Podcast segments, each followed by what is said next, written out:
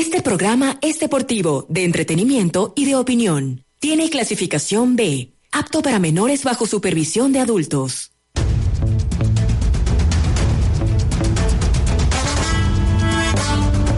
Bienvenidos a Fanático Radio, el deporte con inmediatez y perfil. Pública FM, más deportes. Fanático Radio, una producción de Pública FM.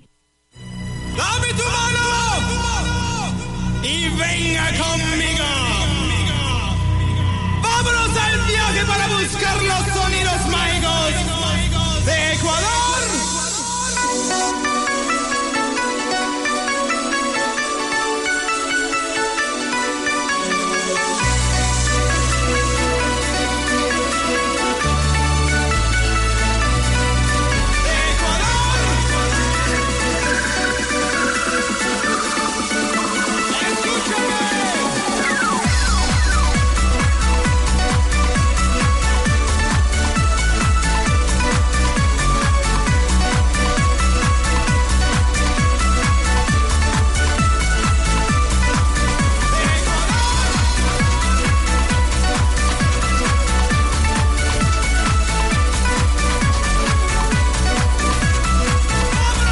buenos días, señoras y señores. ¿Qué tal? Estamos acompañándoles en este día martes a todos ustedes en la segunda edición de esta semana de Fanáticos Radio, acompañándoles hasta las 12 del mediodía, junto con el señor Hugo Laverde y Jorge Valdión.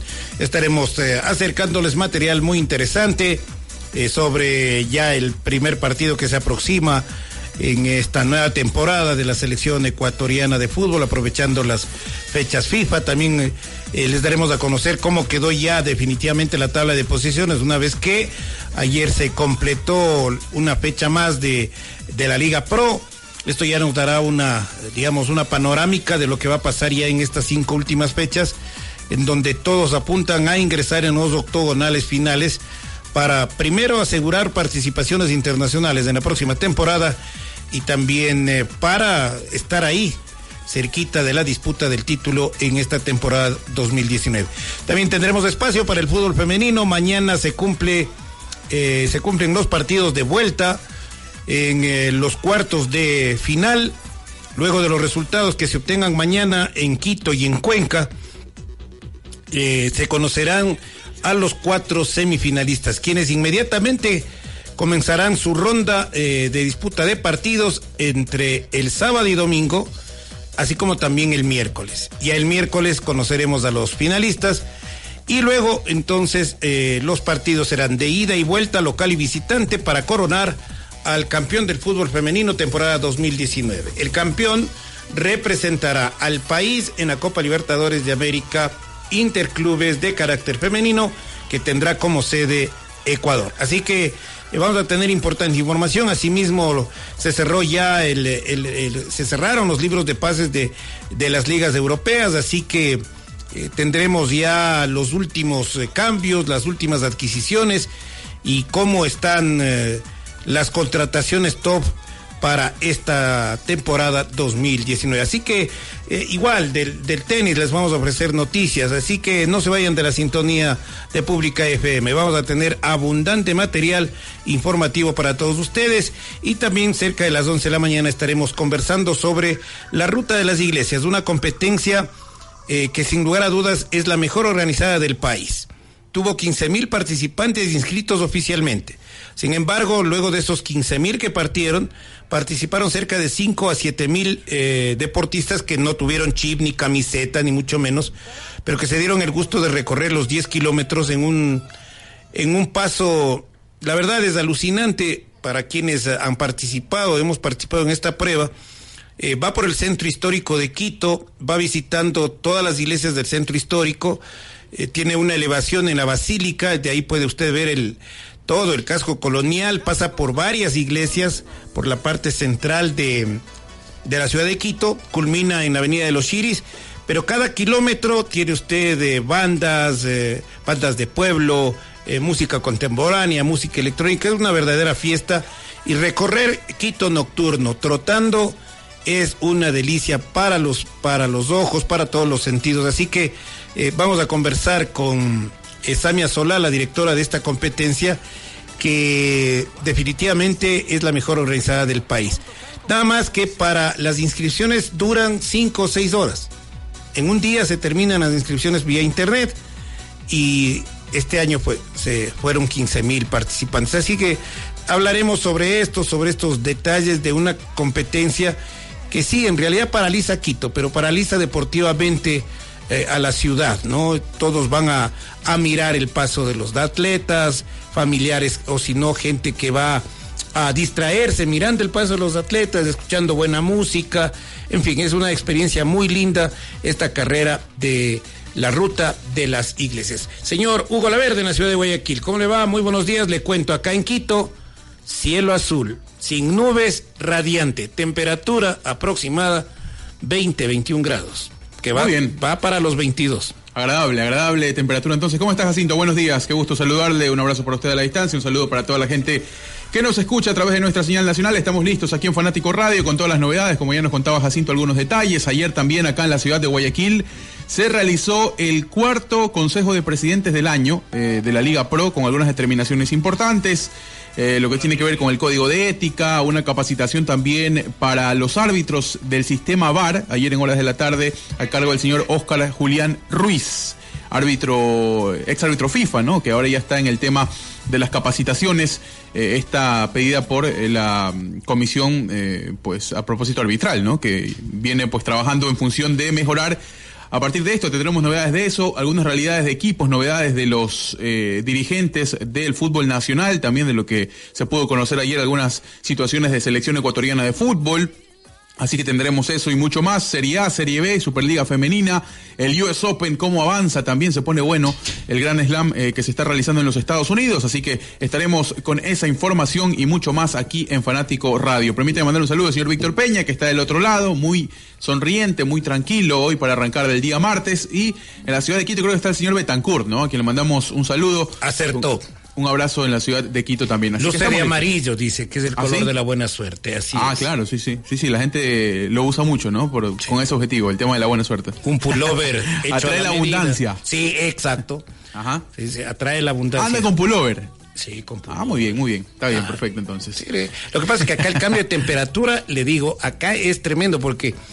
Eh, usted está con un sol radiante, empieza a transpirar, le, el sol le pega duro. Llega una sombrita, por ejemplo, ¿no?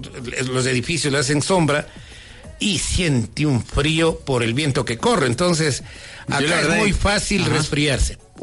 En Quito, salvo que haga deporte, sudo. De ahí no. ¿sabes? ¿Ah, no sudo para nada, absolutamente no. no. Solo que juegue fútbol, bueno, he ido a jugar fútbol algunas veces, pero no, no subo para nada, la verdad. Transpira, eh, bueno, pero acá allá no. acá, acá sí, acá sí. ¿Y cómo está por allá el...? Eh, por acá bastante soleado, como todos los días. Bueno, ahora un poco nublado, no está con el sol eh, que nos ha acostumbrado estos días, pero bueno, la verdad es que saldrá a partir de las 11 más o menos, de ahí no para hasta las 5 o 6 de la tarde. Eh, como es de costumbre acá en la ciudad de Guayaquil. Temperaturas muy altas, eh, pero acá en la cabina muy frío, ¿no? Recordemos que tenemos que mantener equipos y todo ese tema. así que igual la chompa va porque va aquí ah, adentro. Está con, entonces está con, ¿cómo es? Sí, tenemos, tres cuartos. Tenemos un, una, chompa normal, chompa ah, normal, sí, Para poder eh, abrigarnos, porque usted sabe, ¿no? El tema del frío también aquí. Y además que todo el golpe de la temperatura, si uno sale, el golpe de calor y también acá vuelve a entrar, pues se seca el sudor y eso ahí complica un poco para las enfermedades. Pero estamos bien, estamos bien. Así que vamos a arrancar, señor Bonilla. Oiga, ayer un partido muy accidentado. Ah, sí. Eh, en el de Mushugruna y Macará.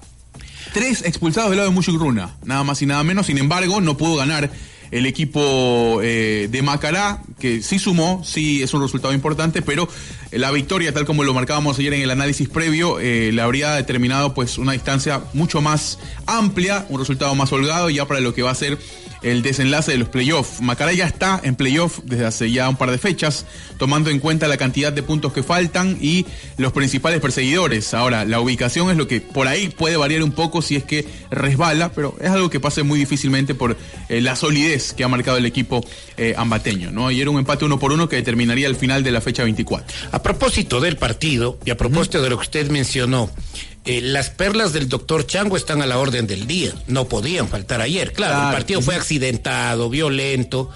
Y de seguro que íbamos a escuchar explosivas declaraciones del presidente del Mushugruna, pero el tema es que si lo contextualizamos, realmente arranca una sonrisa.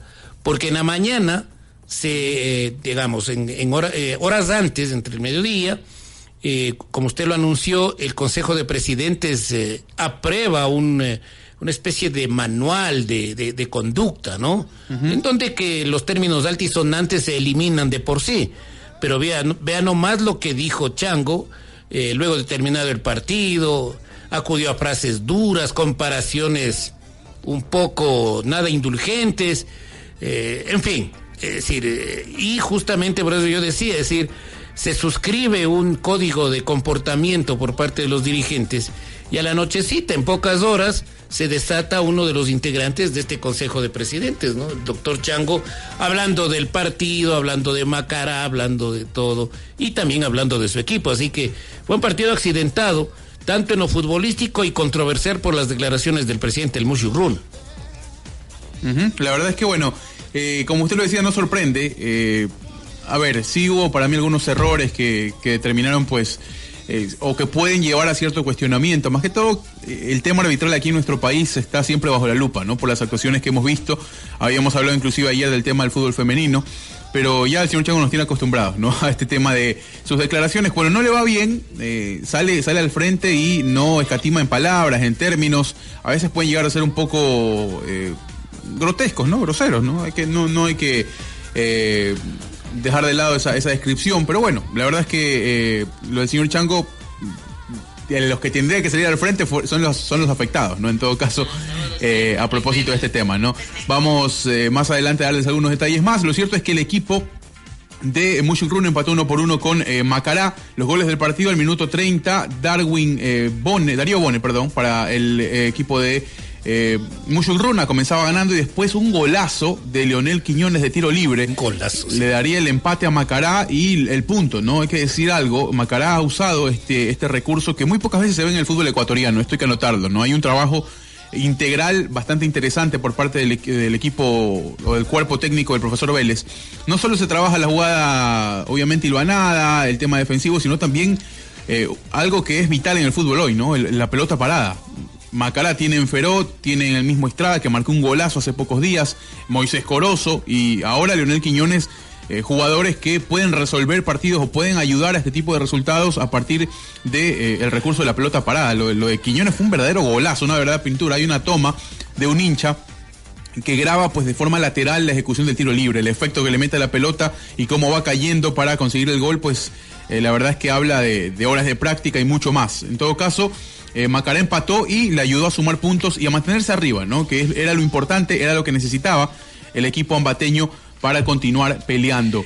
Eh, decir que eh, Macará no contó pues con Estrada y sí pesó la ausencia, ¿no? Hay que decir que con Estrada es un equipo un poco más pesado físicamente y, e inclusive eh, en el tema de ofensivo, ¿no? Hay que decir que Estrada pues hoy es el goleador del campeonato junto a Fidel Martínez y ayer eh, su ausencia le costó un poco al equipo eh, de Macará, que como lo digo y lo reitero, finalmente consiguió un resultado positivo porque el empate en condición de visitante eh, le sirve para seguir sumando y para seguir arriba al equipo del profesor Paul Vélez. No hubo alteración en la tabla de posiciones mayormente, ¿no? No, Porque no, en el primer lugar, Mushugruna, que también sumó, sí, no se, no variaron las, las, las posiciones en esta jornada final de la fecha número 24. 24 fechas se han jugado y Macará sigue de líder con 53 puntos y un gol diferencia impresionante de más 26. Recordemos rápidamente cu- cuáles fueron los resultados, el- todos los resultados de la fecha 24. Deportivo Cuenca 1, Barcelona 1 en el arranque, el día viernes. América de Quito 2, Técnico Universitario 0. Ganó el equipo Cebollita eh, nuevamente, ¿no? Había ganado pues hace muy pocas fechas y lo vuelve a hacer. Eh, Fuerza Amarilla empató 3 a 3 con Aucas. Universidad Católica cayó 0-1 ante Independiente del Valle. Eh, Olmedo empató 2 a 2 con Delfín. Emelec le ganó en extremis 2 por 1 a Guayaquil City. Eh, Liga de Quito le ganó 2 por 0 al Nacional y ayer Mushugrun empató 1 por 1 con Macará. Así queda la tabla de posiciones, como lo marcaba el señor Bonilla. Primero, Macará con 53 puntos y más 26 en el gol diferencia. Segundo es el Independiente del Valle con 48 puntos y más 14 en el gol diferencia. Eh, tercero aparece Universidad Católica, 47 puntos. Eh, más 19 en el gol diferencia. Cuarto es Delfín, 44 puntos y más 11. Quinto es Barcelona con 43 y más 17. Sexto es Aucas con 42 y más 5. Séptimo, Liga de Quito con 38 y más 9. Eh, octavo es el Nacional con 33 puntos y más uno. Hasta ahí. Hasta ahí la zona de playoff, Sí. ¿no? De ahí eh, bajando pues está Emelec con La 30. típica frase, si hoy terminaría. Claro, sí, sí. Eh, bueno, eso ya lo, lo pudimos un poco hacer ayer y Sí. queda igual, ¿no? Queda igual. Claro, de la claro. misma forma, sin movimientos la tabla de posiciones. Emelec todavía peleando ahí con eh, 30 puntos y menos uno de gol diferencia en la, novena, en la novena casilla, con posibilidades también Deportivo Cuenca en la décima casilla con 29 puntos y menos 6. De ahí un poco más lejos, ¿no? Aparece Guayaquil City con 27. eh, Olmedo con 27 también, décimo tercero Muchugruna con 26 y a 10 puntos se encuentra Técnico Universitario con 16, ya entramos a zona de descenso. América de Quito con 13 puntos en la decimoquinta casilla y decimosexto Fuerza Amarilla, el equipo orense que, pues como lo habíamos dicho, ya de escaparse del descenso muy difícil Sí. para el equipo de Fuerza Amarilla. Así que así están eh, el tema de las tablas de posiciones a propósito de la finalización de la fecha 24 de la Liga Profesional. Ya hay horarios de la fecha 25 para la gente pues que estaba ahí pendiente.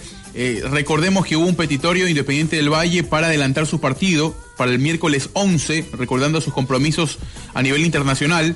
Fue aceptado por Macará, así que el día miércoles 11, por la jornada 25 de la Liga Profesional del Fútbol Ecuatoriano, se estarán enfrentando Independiente del Valle y Macará en Sangolquí a las 7 y 15 de la noche. Con esto se abre la fecha. pues, Se abre la fecha, eh, efectivamente. De ahí, eh, la fecha continúa el día viernes en Cuenca. Se estará jugando Deportivo Cuenca frente a Olmedo a las 8 de la noche. Ya es habitual jugar a las 8 de la noche el día viernes en Cuenca. Eh, y Fuerza Amarilla se enfrentarán el día sábado a la 1 de la tarde en Echaleche.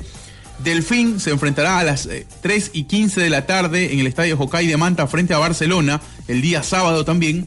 El día sábado continuará la fecha a las 5 y media de la tarde con el partido Aucas frente a la América de Quito. Eh, el día domingo habrán dos partidos. Eh, Guayaquil City se enfrenta a Universidad Católica en el Estadio Cristian Benítez Betancourt en Samanes.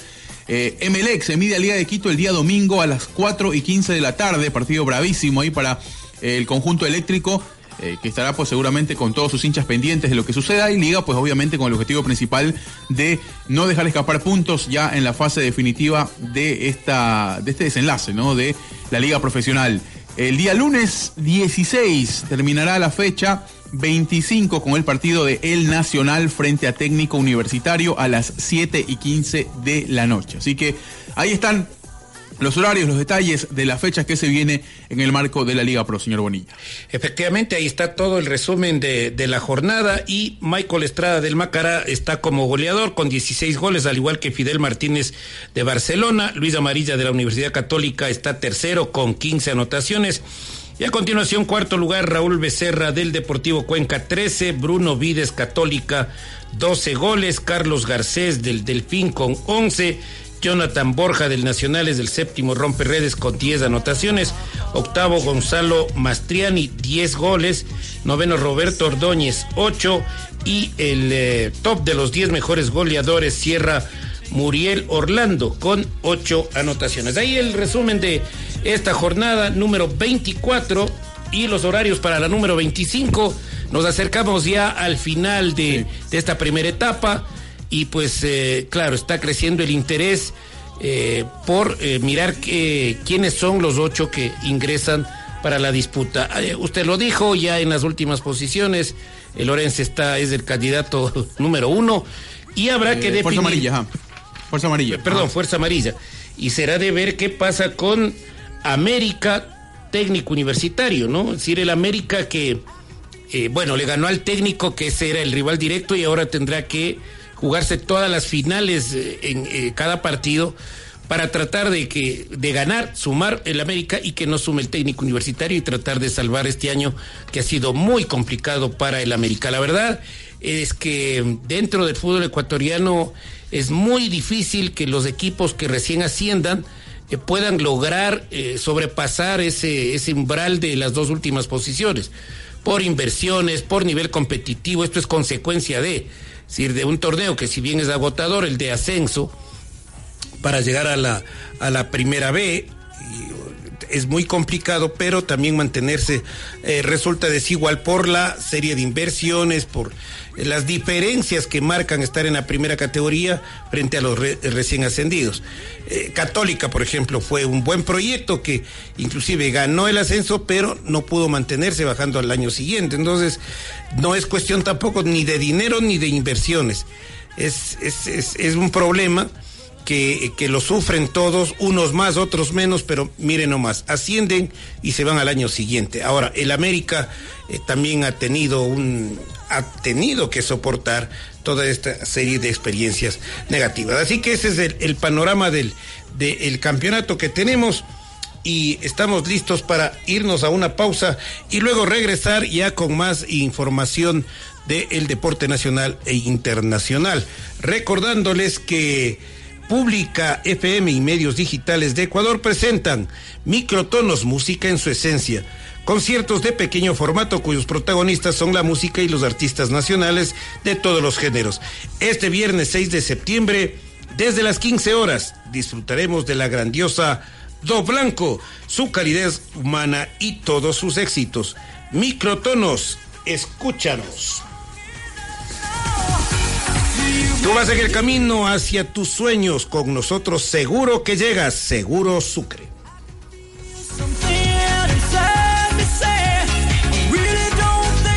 Pública FM.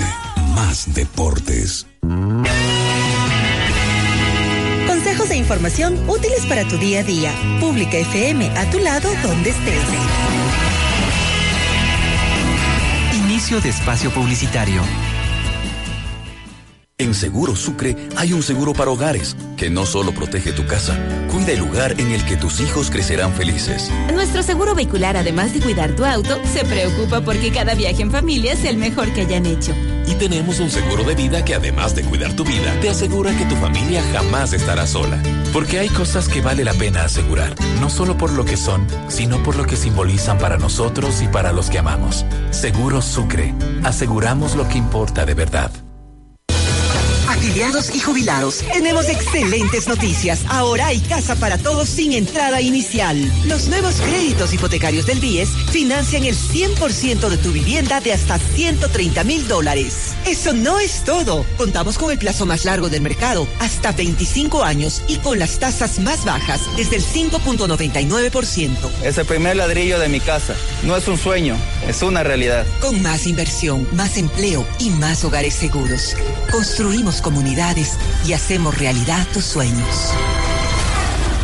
El gobierno de todos. Oiga, señor locutor, usted que en la propaganda de Banco del Pacífico lo sabía todo, ¿qué nomás se podía hacer con banca celular? Uf, ya te olvidaste. Puedes abrir una cuenta de ahorros, realizar consultas, pagos, retiros, transferencias y recargas. Y lo mejor de todo es que no necesitas un celular aniñado. No me diga. Lo puedes hacer todo sin internet. Vea eso. Accede marcando asterisco 844 numeral para CNT y asterisco 8444 numeral para Movistar, 20 y Claro. Banca celular de Banco del Pacífico. Tu banco sin ir al banco. Con la ayuda mutua, el conocimiento, la orientación de profesionales y bajo una narrativa clara es como se presenta Desarrollo Económico, un programa que expone ejemplos reales en distintos niveles empresariales. Desarrollo Económico tiene como objetivo otorgar conocimiento vital a emprendedores, información sólida a medianas empresas y un espacio importante para la opinión y responsabilidad social de multinacionales. Desarrollo Económico, muy pronto, por Ecuador TV.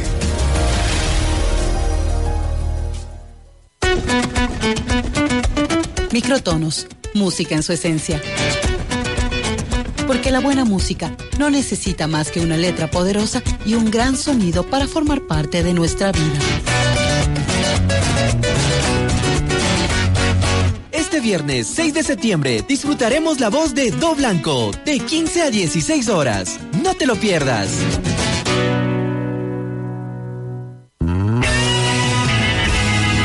Consejos e información útiles para tu día a día. Pública FM, a tu lado donde estés. Fin de espacio publicitario. Pública FM. Más deportes. Yo,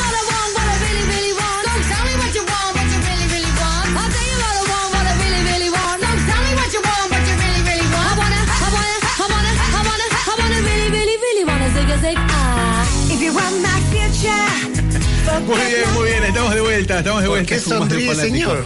Me da risa la canción, me da risa. Hace mucho no la escuchaba, hace mucho no la escuchaba. Ah. Muy bien, ahí estaban las, las Spice Girls son, efectivamente. Recordar es volver a vivir. Sí, sí, sí, hace mucho, hace mucho tiempo no escuchaba esa canción. Bien, eh, continuamos. Ayer, a propósito, antes de entrar al próximo tema, señor Jacinto Bonilla, ayer circuló en redes una foto que eh, trae al debate esto de el nivel de importancia que le dan unos seleccionados a- o no, o, bueno, jugadores considerados de selección a la llamada eh, para esta doble fecha FIFA. Tiene que ver con una foto que subió el señor eh, Cristian Leonel Ramírez, lateral izquierdo que milita en el Krasnodar de Rusia y que fue llamado a la selección ecuatoriana para esta doble fecha FIFA, eh, que a propósito pues se excusó por un tema de lesión, presuntamente. Digo presuntamente ¿por qué? Porque ayer eh, esta imagen circuló de él vacacionando en Jerusalén.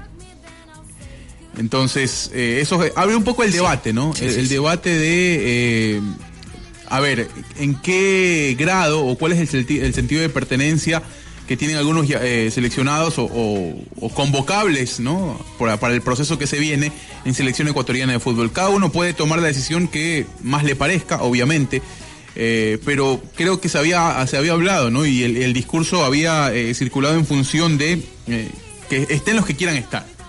Así que este tema como para traerlo a colación a propósito de lo que se viene generando en el tema selección, ¿no? En la situación de la selección, recordemos, tuvo algunas bajas, en el Valencia se lesionó, fue llamado Michael Estrada, la baja de Leonel Ramírez le dio la oportunidad a Mario Pineida de volver a la selección, después la salida también del Cuco Angulo dentro de una eh, no, excusa, no un argumento, hay que decirlo, eso sí fue un argumento en donde él se intentará adaptar o busca la adaptación en su nuevo equipo, que a propósito ya eh, sacó a su técnico.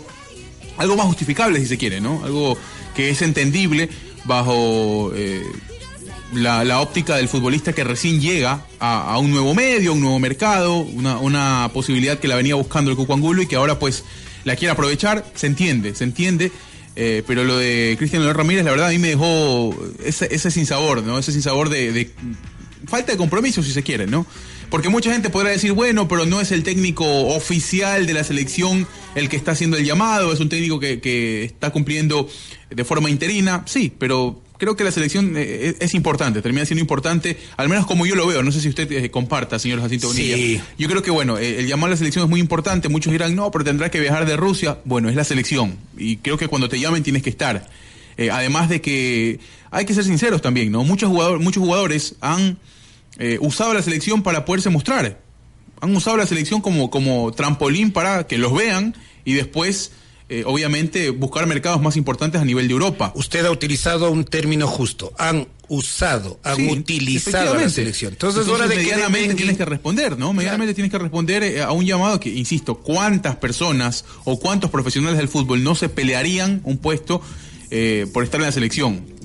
El tema no es pelearse solo, ¿no? Sino asumir el papel que implica ser un seleccionado nacional. Efectivamente, y, y- pero bueno, esto ya son, ¿qué le puedo decir? Ya son formaciones profesionales, malas o buenas.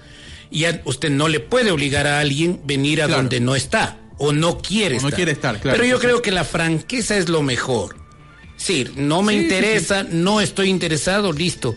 Pero no te quejes luego de que en las eliminatorias no te tomen en cuenta, porque ahí sí van a querer algunos volver a estar en la selección, porque claro, es redituable. Sí, juega las eliminatorias, le ven, le observan y puede subir los bonos, como también puede bajar si es que el equipo no logra una buena actuación, pero ese es el riesgo del, del fútbol como expresión lúdica. Pero ya le digo, no, no, no cayó tan bien de gente que al comienzo se ilusiona con la selección, pero luego que alcanza ya un estatus de regularidad, de bonanza económica, le importa poco. En esto sí hay que decirle que el, futbolista ecuatoriano no, no tiene una buena formación para eh, entregar su contingente a la selección, que además es un buen negocio, porque si usted actúa bien en la selección, puede mejorar su contra- sus contratos profesionales y su imagen. Pero bueno, hay gente que no entiende aquello y que le pone más atención a cosas secundarias. Vea eh, las grandes figuras del fútbol mundial, los top, no jugadores de media, de media para abajo. Los top se mueren y se rompen por llegar a la selección viajan 17 horas, aplazan los partidos, hacen verdaderas magias con las conexiones para cumplirle al equipo y para cumplirle, digamos, en este caso a la selección. Máxime, cuando es fecha FIFA, los permisos están concedidos de antemano, es decir, no hay ningún pretexto. Pero bueno, si hay preferimos hay las- descansar, Sí, hay, hay parate en las ligas, entonces no es que no es que por ahí tendrá competencia oficial, ni mucho menos. Eh, pero bueno, ¿no? Hay, hay personas que se lo toman de una forma y otras eh, que lo, lo asumen como algo. ahora tampoco es que Ramírez sea la base de la selección. No, no, pero me parece un jugador interesante. Al menos en Ah, lo futbolístico creo yo que era un jugador eh, a seguir eh, viéndolo, a, a seguir tomándolo en cuenta. Eh, dentro de sus características, lo que muestra, además, hay que decir algo, ¿no? La preparación eh, en Europa implica que el jugador a veces madura un poco más rápido, ¿no? Que, que entregue mejores versiones eh, y aportes a la selección. Pero bueno, lo cierto es que han, tomado, ha tomado una decisión Cristian Ramírez. creo que al final del día, como, como usted lo dice, Jacinto, termina siendo positivo observar este tipo de, de demostraciones porque se sabe con quién se puede contar y con quién no. Sirve para tener el, el- el panorama bastante claro de quienes se, se toman con la responsabilidad que se deben tomar las llamadas a la selección o no. O simplemente salir a decirlo, ¿no? De, salir a decir, no decir, bueno, estoy lesionado, porque si está, a- aparte de esto, eh, Ramírez después de decir que está lesionado jugó 90 minutos para su equipo el Krasnodar. Entonces no estaba lesionado. Sí, sí, sí. Eh, eh, y después a se va de vacaciones, que está bien, está en todo su derecho, ¿ah? está en todo su derecho que- de, de hacerlo. Pero ser, ser honesto, ¿no? Ser claro con, con sus dichos o, con las comunicaciones para poder conocer su postura, ¿no? Que es importante a estas alturas y mucho más ahora, en donde la selección pasa por momentos complicados, ¿no? Donde la selección necesita de esa eh, sangre nueva para eh, comenzar a establecer bases y un nuevo camino para las competiciones que se vienen. Pero bueno, eso un poco a colación de lo que se, se respira en el ambiente de selección. Más adelante estaremos también, o en los próximos días, desarrollando un poco más de cómo viene el trabajo de cara a lo que va a ser este estos dos partidos, ¿no? Recordemos, contra Perú y contra la selección boliviana en territorio nacional. Así que eh, un poco ahí para darles a conocer el tema, seguramente ya la gente que estuvo ahí eh, cerca de las redes sociales pudo conocer o pudo ver la foto de Ramírez en eh, vacacionando, ¿no? A estas alturas de eh, su carrera deportiva. Bien, eh, nos metemos con lo que sucedió ayer acá en la ciudad de Guayaquil, Vamos señor Bonilla. eso. Ayer eh, se realizó el Consejo de Presidentes de la Liga Profesional.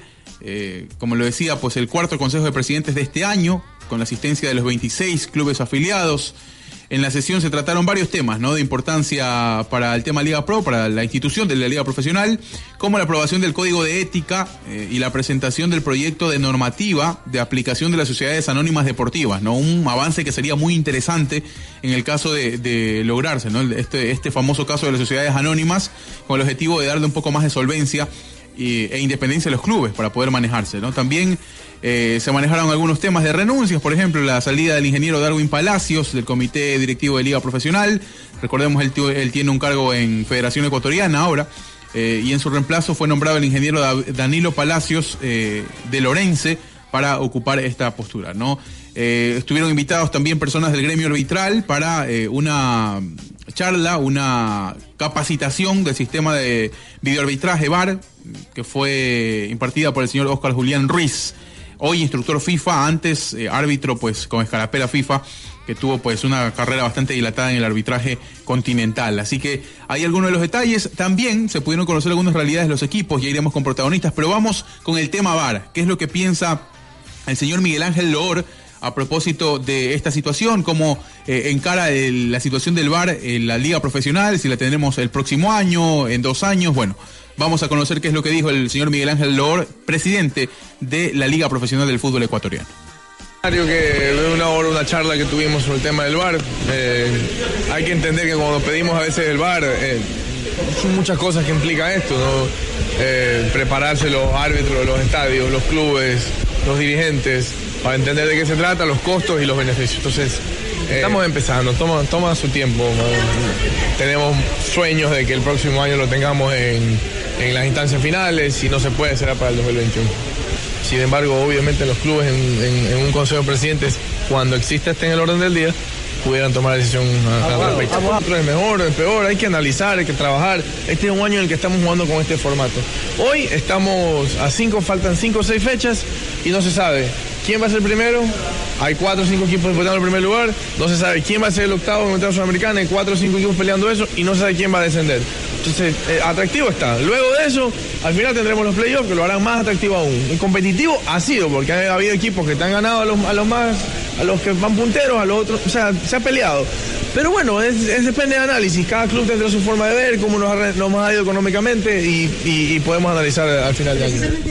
Perfecto, muy bien, ahí las palabras eh, del señor Miguel Ángel Lor, el titular de la Liga Profesional del Fútbol Ecuatoriano, tocando dos temas importantes. Primero, eh, la llegada del VAR al Ecuador, se habla de eh, una posibilidad para el próximo año en instancias finales, eh, tiene que ver con la accesibilidad al sistema, la instalación del mismo, va a ser muy difícil que en todos los países, en todos los estadios del Ecuador pues existe el sistema, así que se arrancará por eh, las, las instancias decisivas, sean semifinales o finales de Liga Pro del próximo año. Además de lo último que hablaba el señor Lor era del formato, que podría cambiar el próximo año, es decir, ya no sería pues la jornada regular de 30 partidos y los playoffs el próximo año, sino más bien buscar posibilidades de liguillas y de otras situaciones más, producto de, ah, de algunas quejas, ¿no? Algunas quejas de dirigentes, el mismo público que no está muy convencido con eh, el giro que tomó el formato del fútbol ecuatoriano con esta liga profesional del fútbol eh, nacional, pues, ¿no? Así que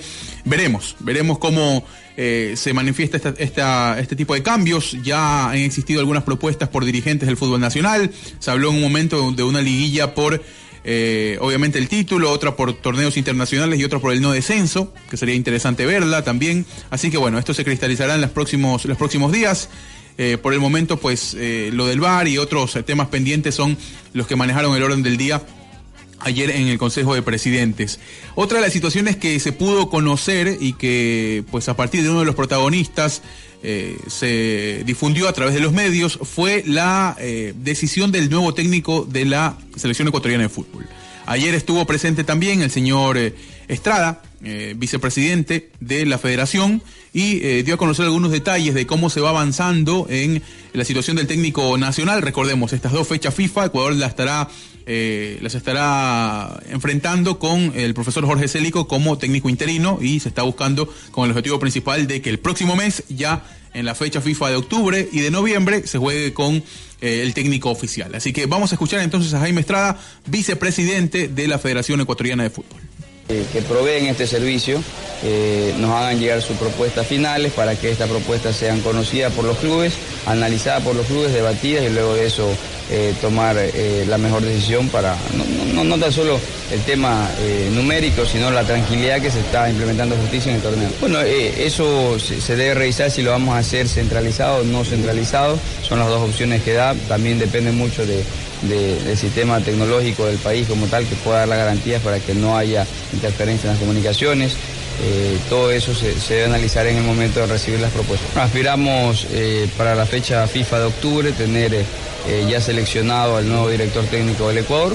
Se está eh, trabajando con, con- los perfiles, se está tratando eh, de ir enrumbando lo que es el proyecto deportivo y luego de eso definir el tema económico también. Para la fecha de octubre creemos que vamos a tener ya el director técnico. Perfecto, ahí está entonces las declaraciones del señor Estrada, vicepresidente de la Federación Ecuatoriana de Fútbol, en cuanto a lo que tiene que ver eh, la elección ¿no? del nuevo técnico, lo que muchos estamos esperando, el manejo de perfiles, eh, la decisión más eh, adecuada y acertada a propósito para eh, poder contar con el nuevo técnico. no Vamos a ver, se manejan algunos nombres todavía, el caso de Jürgen Klinsmann, entre otros director directores técnicos que podrían llegar al banquillo de la selección nacional. Bien, nos metemos con algunas realidades de los equipos. Ayer se le cuestionó también al señor Nasib Neme el momento del Club Sport de Melec. Eh, son o han sido fechas un poco complicadas, decía Rescalvo. Solo nosotros sabemos lo que hemos sufrido. Eh, bueno, sí, hay mucha presión, no sé si sufrimiento, ¿no? Creo que hay cosas más importantes por las que sufrir. Eh, creo que sí preocupación porque se llegó con un nuevo técnico, se invirtió una cantidad de dinero importante en algunos jugadores y que hasta el momento no eh, responden a esta expectativa. Hablando particularmente del Club Sport de Melec, ¿no? Tiene una plantilla que en nombres prometía muchísimo, pero que a estas alturas eh, y por cómo está ubicado en la tabla de posiciones queda debiendo, ¿no? Todo ese trabajo eh, colectivo, individual inclusive, ¿no? No hay un jugador que hoy marque la diferencia, recordemos, fue vendido el Cuco Angulo y uno de los jugadores más interesantes que podía darle alguna respuesta por ahí al equipo eléctrico. Ha sufrido Melec, no sé eh, en, función de qué, yo creo que sí se ha preocupado mucho de lo que eh, pues ha estado enfrentando en las últimas fechas. A partir de eso habla el señor Nasib Neme y manifiesta algunas cosas, ¿no? La realidad, él dice que la prensa se está tomando esto como una especie de drama, no sé si es drama, creo que eh, se re- responde a la exigencia del público, ¿no? Del público y nosotros estamos aquí para cuestionarlo. Entonces, vamos a escuchar al señor Nasib Neme, presidente del Club Sport de Melec. Un rival complicado que venía a ganar algunas fechas. Lo tomamos con la misma calma con la que hemos venido asumiendo los resultados negativos de recientes partidos y conscientes que el potencial de nuestro equipo puede reencontrarlo con su fútbol. Nos volvimos a quedar en penales en octavos.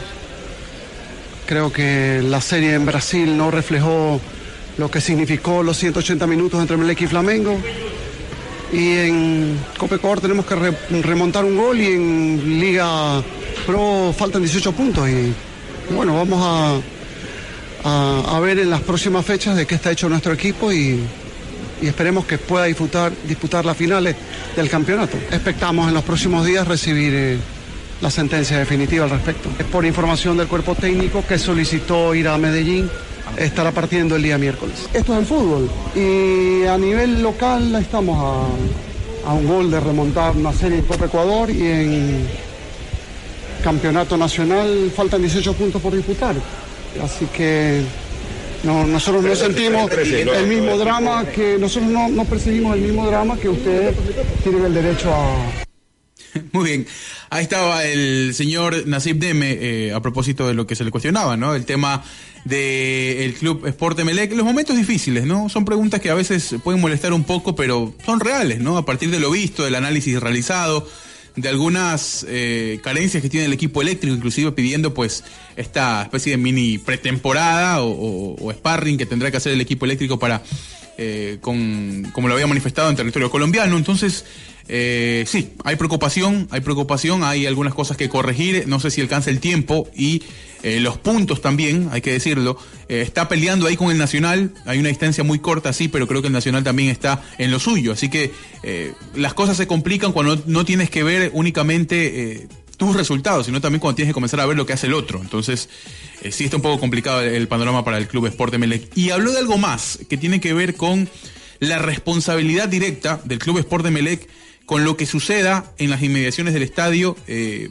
o en los alrededores también, que ha sido una tónica repetitiva y eh, penosa, vergonzosa, bajo todo punto de vista, de lo que ha pasado con, entre comillas, hinchas, no sé si pueden llamarse hinchas, o delincuentes con camisetas eh, de equipos, ¿no? Porque son delincuentes, eh, quieren agredir eh, a otras personas, quieren violentar los derechos de otras personas, e inclusive terminan pues alejando a la gente del fútbol.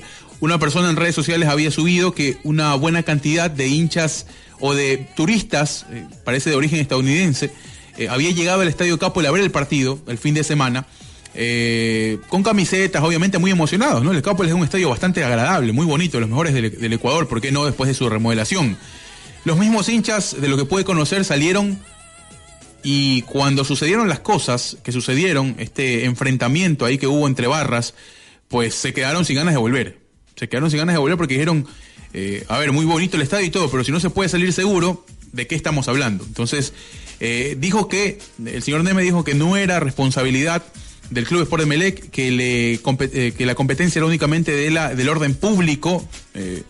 hay que decir algo, eh, Conmebol es muy claro en el tema de, de los principios disciplinarios, ¿no? En su reglamento, para ser mucho más exactos, en el artículo 2 reza, las asociaciones miembro y clubes son responsables de la seguridad y del orden tanto en el interior como en las inmediaciones del estadio antes, durante y después del partido, del cual sean anfitriones u organizadores. Esta responsabilidad se extiende a todos los incidentes que de cualquier naturaleza pudieran suceder, encontrándose por ello expuestos a la imposición de las sanciones disciplinarias y cumplimiento de las órdenes e instrucciones que pudieran adoptarse por los organismos judiciales. Entonces, si hay responsabilidad, si hay un organismo que regenta el fútbol continental que marca esto como una responsabilidad. Eh, y creo yo que no es, no es la forma tampoco de, de abordar el tema, no es decir, bueno, a mí no me compete y que se maten afuera. Eso yo lo entiendo, ¿no? Eso, eso entiendo que quiere decir palabras más, palabras menos. Eh, como que si la policía... No, hay que buscar la forma porque son personas eh, que eh, no, no siempre van a ser lo- los que originan el, el desmán, sino que pueden pagar justos por pecadores ahí, ¿no? Vimos correr a todo el mundo después de ese enfrentamiento en donde, se, usa- se usaron bengalas como verdaderas armas de fuego, apuntando directamente a cuerpos de, de- personas que estaban por ahí pasando. que eran partes, eran parte algunos de la, de la rencilla, otros que no tenían absolutamente nada que ver. Entonces sí hay responsabilidad. Creo que esa, esa respuesta lo que hace es dar mucha más apertura que sigan pasando ese tipo de cosas. Creo yo que la respuesta tendría que haber sido por ahí o buscar la forma mancomunada de eh, trabajar con la policía, de dar o de solicitar un mayor resguardo. Esa debería ser la respuesta. No que no le compete a Melec, porque sí le compete. Si mañana o pasado sucede alguna tragedia, eh, esto va a alejar al hincha, ¿no? Va a alejar al hincha y, y Emelec va a salir perdiendo. Entonces, sí le compete, sí debería preocuparse.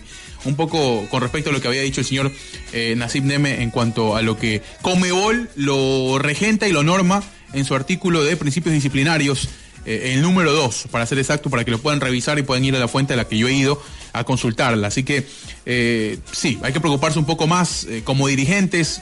Eh, si los hinchas no lo hacen, lastimosamente aquí, eh, y lo hemos hecho muchas veces, hemos hecho el llamado a la tranquilidad, a que vayan a disfrutar del, espectá- del espectáculo, de que si se están peleando o, no llegar a la, a la- agresión como se ha llegado en estos últimos partidos, no solo es de ahora, ¿ah? ya tiene mucho tiempo instaurada la violencia eh, en las afueras del Capel y también dentro, en el momento en donde se pelean las barras, donde hay una lucha de, de control, de dominio de barras seguramente, eh, algo que lastimosamente pues eh, se está copiando de otros lados, porque eso no es nuestro, ¿no? Se está copiando, se está copiando muchísimo de otros lados, eso de buscar el control, de adueñarse de recursos, eh, a veces sin tener ningún tipo de legalidad sobre ellos, entonces a partir de eso, pues creo que sí, hay que tomar cartas en el asunto, no solo Emelec, sino también buscar a través de Liga Pro establecer algunos otros mecanismos y planes de contingencia para poder evitar eh, futuras eh, tragedias que ya las hemos vivido y muchas veces en el fútbol nacional. Así que eh, a personarse más, a hacerse cargo de lo que se tienen que hacer cargo algunas instituciones para poder evitar que los protagonistas del fútbol, porque también son protagonistas los hinchas, porque están ahí, sin hinchas el fútbol no tendría sentido tampoco, porque los equipos o los partidos se jugarían a, a- estadios vacíos, imagínense ustedes lo, lo terrible que sería eso. Entonces hay responsabilidad y hay que tomarla eh, como se debe, ¿no? Con eh, el discurso, con acciones y todo lo que le compete a un dirigente en el fútbol nacional. Bien, eh, continuamos con más. Antes de irnos a la pausa, rápidamente, vamos con eh, a cruzar la vereda. Un poco hablamos de Melec, hay que hablar ahora de Barcelona y de la realidad del equipo torero. Se vienen unas elecciones, hay un proceso eh, importante de por medio, una dirigencia actual que eh, ha sido cuestionada también. Ayer habló eh, para la prensa nacional también el señor José Francisco Ceballos en función de esto, ¿no? Tema reelección, tema momentos, deudas de Barcelona, apareció por ahí el nombre de Nahuel Pan. Bueno, vamos a escuchar entonces a José Francisco Ceballos, el titular de Barcelona Sporting Club. Lo vamos a escuchar a continuación. Bueno, ya cumplimos el procedimiento, yo ya lo anuncié en un momento no tan bueno cuando veníamos perdiendo por goleada en Ambato, eh, porque nosotros somos gente de proceso y esperamos ir cumpliendo el procedimiento que está convocado el proceso eleccionario para el 5 de octubre en Barcelona, de ahí se cumplirá todo el procedimiento, hacer la convocatoria en los próximos días y de ahí ya el, el Tribunal Electoral eh, tomará la- las riendas para poder, bajo un reglamento aprobado por el- la institución, eh, llevar el proceso.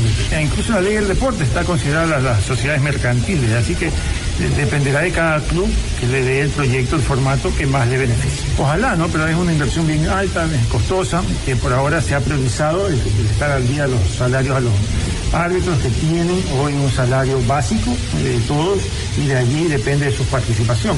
Ya hoy en día están profesionalizados, ya tienen un ingreso, ya no tienen que ir a trabajar de profesores o de diferentes eh, especialidades, sino dedicarse única exclusivamente a poder profesionalizarse aún más, perfeccionarse para que haya mejores resultados generales. Con el tema de que hay la deuda, hay la deuda. Esperamos cumplir. El año pasado eh, teníamos la plata para pagar. Cayeron cuatro o cinco deudas de FIFA. De Transoya, eh, Alemán, Godoy Cruz y dos más que no recuerdo en este momento. ¿A quién le pagamos? ¿A Ariel para la demanda FIFA?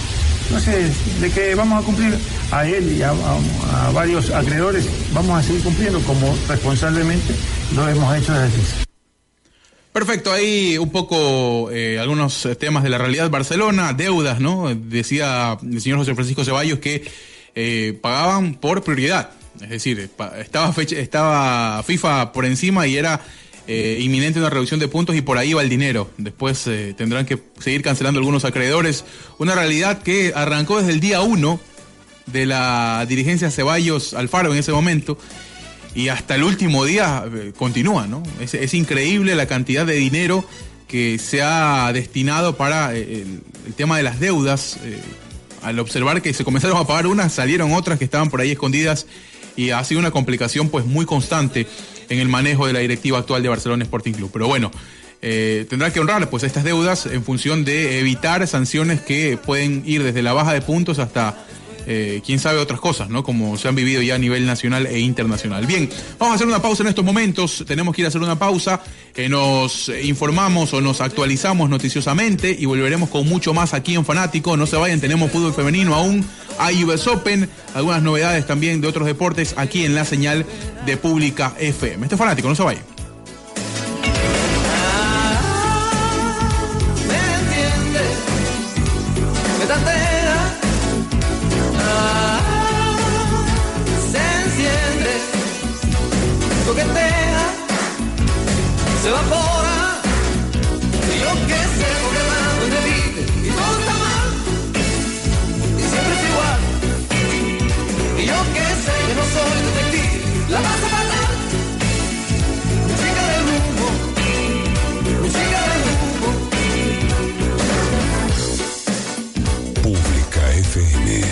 Más deportes.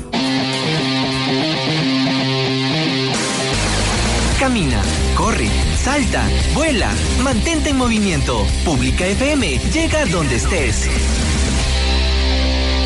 Inicio de espacio publicitario. Donde estés estamos. Pública FM somos todos. Somos la única radio que sí suena a nivel nacional. Pública FM es Noticias. Avanza la evaluación de jueces y con jueces de la Corte Nacional de Justicia. Ley que elimina el impuesto verde va al registro oficial. Cuatro factores convierten a Ecuador en un país receptor de inmigrantes. Deportes. 10 medallas de oro obtuvo Ecuador en los Juegos Panamericanos 2000. La selección ecuatoriana de fútbol ocupó el tercer lugar en el Mundial Sub-20. El deporte ecuatoriano crece a buen ritmo gracias al esfuerzo de los deportistas. Los clubes ecuatorianos de fútbol juegan instancias decisivas. Entretenimiento. Nos encanta compartir contigo cosas lindas y entretenidas, así muy, muy cerquita en tu oído. Microtonos, música en su esencia, el mejor espacio para la música ecuatoriana. Conocimiento. Siempre variedad para poder tener una composición química en nuestros alimentos y que ingresen de manera coherente a nuestro organismo. Desde Cero Radio, el primer programa radial para los emprendedores. Ecuador es un país que emprende. Música. Saludos a quienes van llegando de distintos rincones de Ecuador y el mundo. Sonidos independientes, alternativos y de vanguardia. Prohibido prohibir. Y mucho más. Borrando Fronteras, el espacio de las personas con discapacidad de Ecuador y del mundo. Y yo estoy muy bien acompañado, Ale, y quería a todos los vecinos que están aquí que griten que viva la Magdalena. Alichayamusca Capaicipacta Causa y Kunama. Bienvenidos al mundo intercultural. Pública FM contigo donde estés. Donde estés estamos. Pública FM somos todos.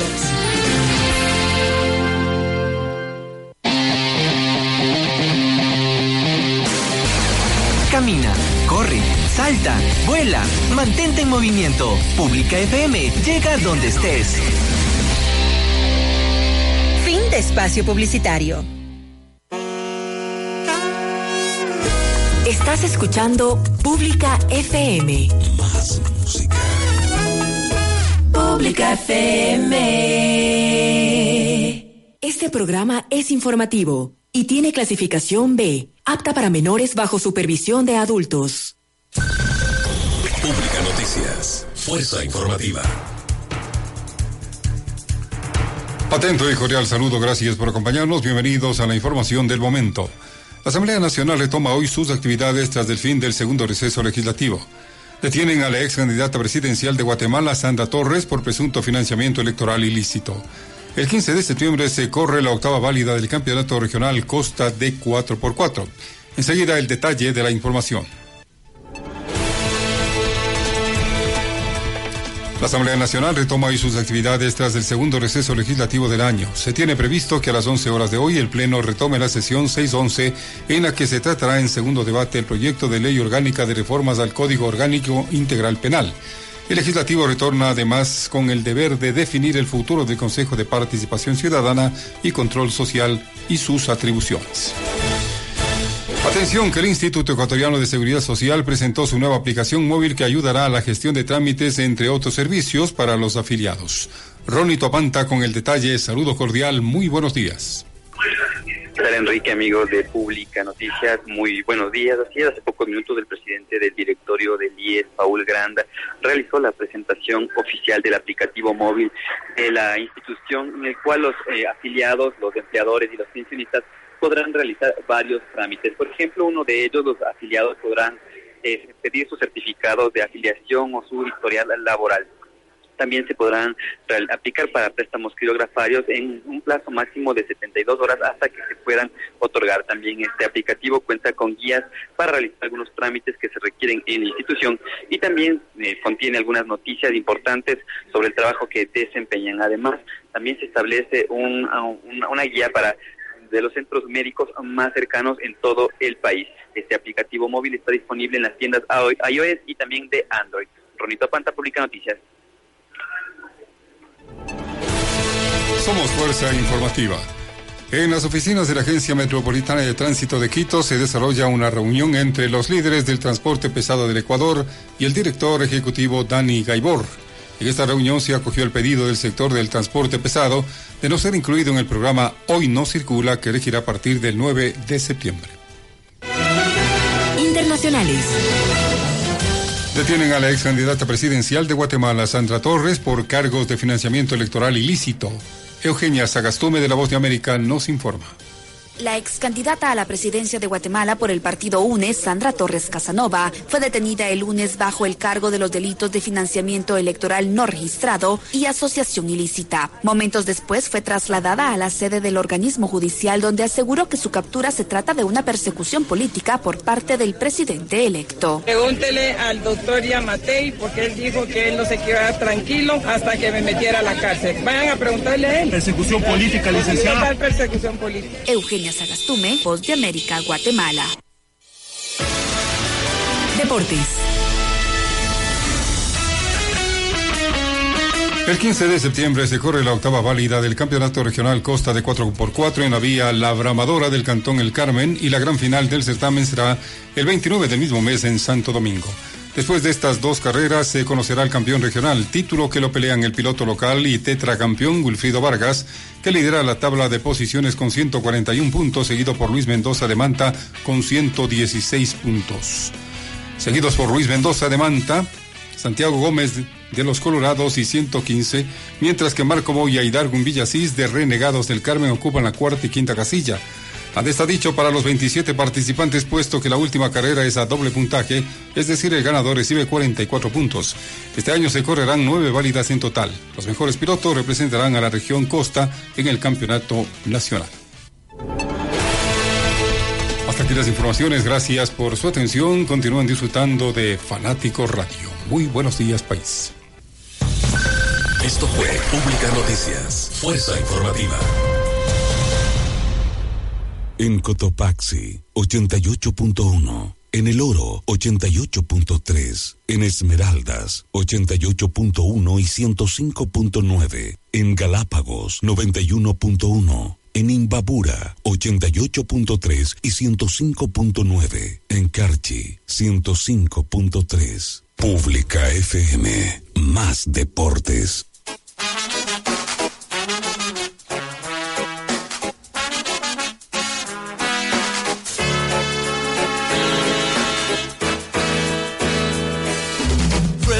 Sol, sueñas siendo una brasilera, oh, una forma entera, you.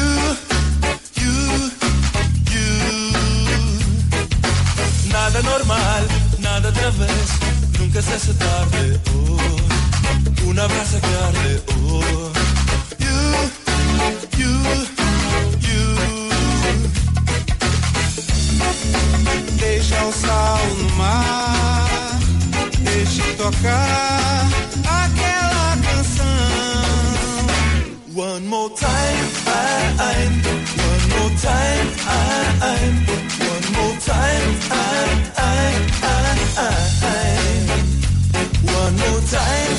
Perfecto, muy bien, 11 de la mañana con 7 minutos. Seguimos aquí en vivo a través de la señal de Pública FM con más de Fanático Radio, el deporte nacional e internacional aquí en las 24 provincias, en nuestros diferentes diales. Nos metemos al tema selección un poco antes de hablar de la Superliga Femenina porque hoy se vienen los partidos de eh, vuelta de los cuartos de final de los playoffs y estaremos un poquito más adelante con eso.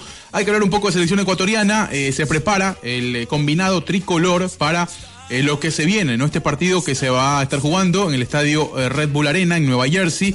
La primera parada de la fecha FIFA para la selección nacional, una selección eh, que tiene nuevos nombres, que por ejemplo tendrá a un arquero de titular que no ha tenido minutos en la selección eh, nacional mayor, así que hay una posibilidad importante de comenzar a observar algunos recambios, comenzar a observar algunos elementos que formarán parte eh, de una base, de una base nueva que se tiene que establecer, eh, todavía sin un técnico oficial, que sí es un tema importante, eh, porque quizás puede quedar un poco sin efecto, ¿no? Todo esto que se ha llamado, o todos los jugadores que han sido convocados ahora para ser parte de este nuevo proceso, sin una aprobación o sin una supervisión de un técnico. Pero bueno, se confió mucho y se confía en el trabajo del profesor Jorge Célico. Eh, ha realizado una mixtura muy interesante de jugadores muy jóvenes que los pudo tener en el proceso de selección sub-20 y algunos elementos que venían pidiendo, venían pidiendo pista por actuación, eh, actuaciones excepcionales, ¿no? El caso de Estrada, por ejemplo, que entra por la ventana, si se quiere, de esta convocatoria, pero que eh, tenía sobra de méritos para poder ser llamado. Se quedan algunos en el camino, obviamente. Es muy difícil, ¿no? Concordar o tener el 100% de la aprobación de, de la gente. Es normal en el tema selección. Vamos a escuchar a Mario Pineida, otro de los jugadores que entró, pues, eh, por ahí eh, como una posibilidad después de lo que les habíamos comentado de Cristian Ramírez, que eh, según se conoció había manifestado que se encontraba un poco tocado, un poco lesionado y que por eso no podía cumplir con el compromiso de la selección ecuatoriana. Ante esa situación lo llamaron a Mario Pineida y el lateral de Barcelona ya se prepara para vestir los colores de la tricolor nacional. Vamos a escuchar entonces a Mario Pineida, el lateral izquierdo de la selección nacional. Sí, la verdad contento. Eh, creo que cada uno de los que venimos acá estamos con la ilusión de, comenzar un nuevo camino, eh, con un nuevo cuerpo técnico y bueno, tratar de, estos dos partidos aprovecharlos. eh, si da la oportunidad de jugar, bueno, saberla aprovechar y bueno, seguir paso a paso para lo que se viene en las eliminatorias también. No pude acompañar a mis compañeros a la Copa América por una lesión. Bueno, que cada uno de ustedes sabe que me fracturé el brazo, pero bueno, como te digo, eh, cada vez que he visto la camiseta de la selección estoy muy contento y la verdad que, que es un honor eh, vestir esta camiseta y defenderla de la mejor manera. Por ahí, eh, cada uno de los que están acá, aparte de, que son jóvenes, ya son jugadores que, están en grandes ligas eh, y la verdad que lo han demostrado y creo que cada uno de los que estamos acá sabemos la responsabilidad que tenemos y, de la, parte mía eh, ayudarlos, guiarlos por un, por, un, buen camino y bueno, aconsejarlos también. Parte mía, cada uno de los hinchas creo que volteamos, volteamos la página eh, de lo que pasó en la Copa América y bueno, creo que cada uno de los que estamos acá, eh, y me incluyo, vamos a dejarlo el nombre del país en lo más alto y bueno, vamos a comenzar a trabajar y, y acoplarnos rápido a lo que quiera el cuerpo técnico. Muy bien, ahí el tema selección ecuatoriana de fútbol. A propósito, pues, eh, bueno, Mario Pineda que conversaba eh, un poco de eh, la situación, de también eh, lo que ha venido trabajando el grupo, los compañeros con que se ha encontrado, jugadores en grandes ligas, manifestaba. eh, el jugador de Barcelona, pues que venía recuperándose, que quizás hoy no esté en su mejor versión, ¿no? Hoy no es el mejor Mario Pineda, tomando en cuenta algunas eventualidades que ha vivido, eh, tema lesiones que lo han alejado de las canchas, pero bueno, eh, vamos a ver cómo le va en este proceso de selección. Ya fue llamado anteriormente, pues eh, quedó ahí un poco a la expectativa, pero veremos, veremos cómo le va a él y a otros jugadores. El caso de Gaibor, por ejemplo, jugadores interesantes como Estrada, que lo habíamos manifestado. Hoy los delanteros, ante la ausencia de Ender Valencia, van a ser únicamente eh, Michael Estrada y Leonardo Campana, que seguramente tendrá algunos minutos ahí. No se llamó a un nuevo elemento ante la ausencia de Ender Valencia. Entonces, eh, por ahí tendrán la oportunidad para poderse mostrar eh, algunos jugadores eh, y pues pedir nuevas convocatorias más adelante, ¿no? Vamos a ver cuál va a ser el- los resultados. Recordemos los partidos que tendrá que jugar Ecuador el día 5 en Nueva Jersey y el día 10 por acá eh, en el estadio Alejandro Serrano Aguilar frente a la selección boliviana, el anterior que les manifestábamos contra la selección peruana, una selección que sí va a exigir y mucho, ¿no? Recordemos lo que viene viviendo el fútbol peruano a nivel de selecciones, finalista de la Copa América, un eh, trabajo sólido, un proceso que ya se masificó eh, desde que pues asumió el profesor Gareca, así que bueno, vamos a ver cómo le va a la selección en esta doble eh, fecha FIFA. A propósito de la gente que nos escribe, gracias por hacerlo, nos preguntamos un poco por el preolímpico, cómo es el tema del preolímpico, ya les vamos a dar la información.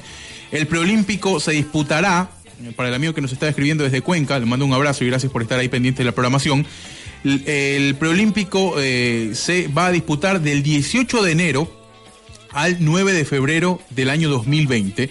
Eh, el preolímpico obviamente que entrega dos cupos a la cita en Tokio, ¿no? Las ciudades donde se van a jugar va a ser Armenia, Pereira y Bucaramanga. Ese esas son las sedes elegidas para el preolímpico sub-23 que recordemos eh, jugará pues eh, o le dará la oportunidad a las selecciones de este lado del continente para eh, meterse en la cita olímpica, ¿no?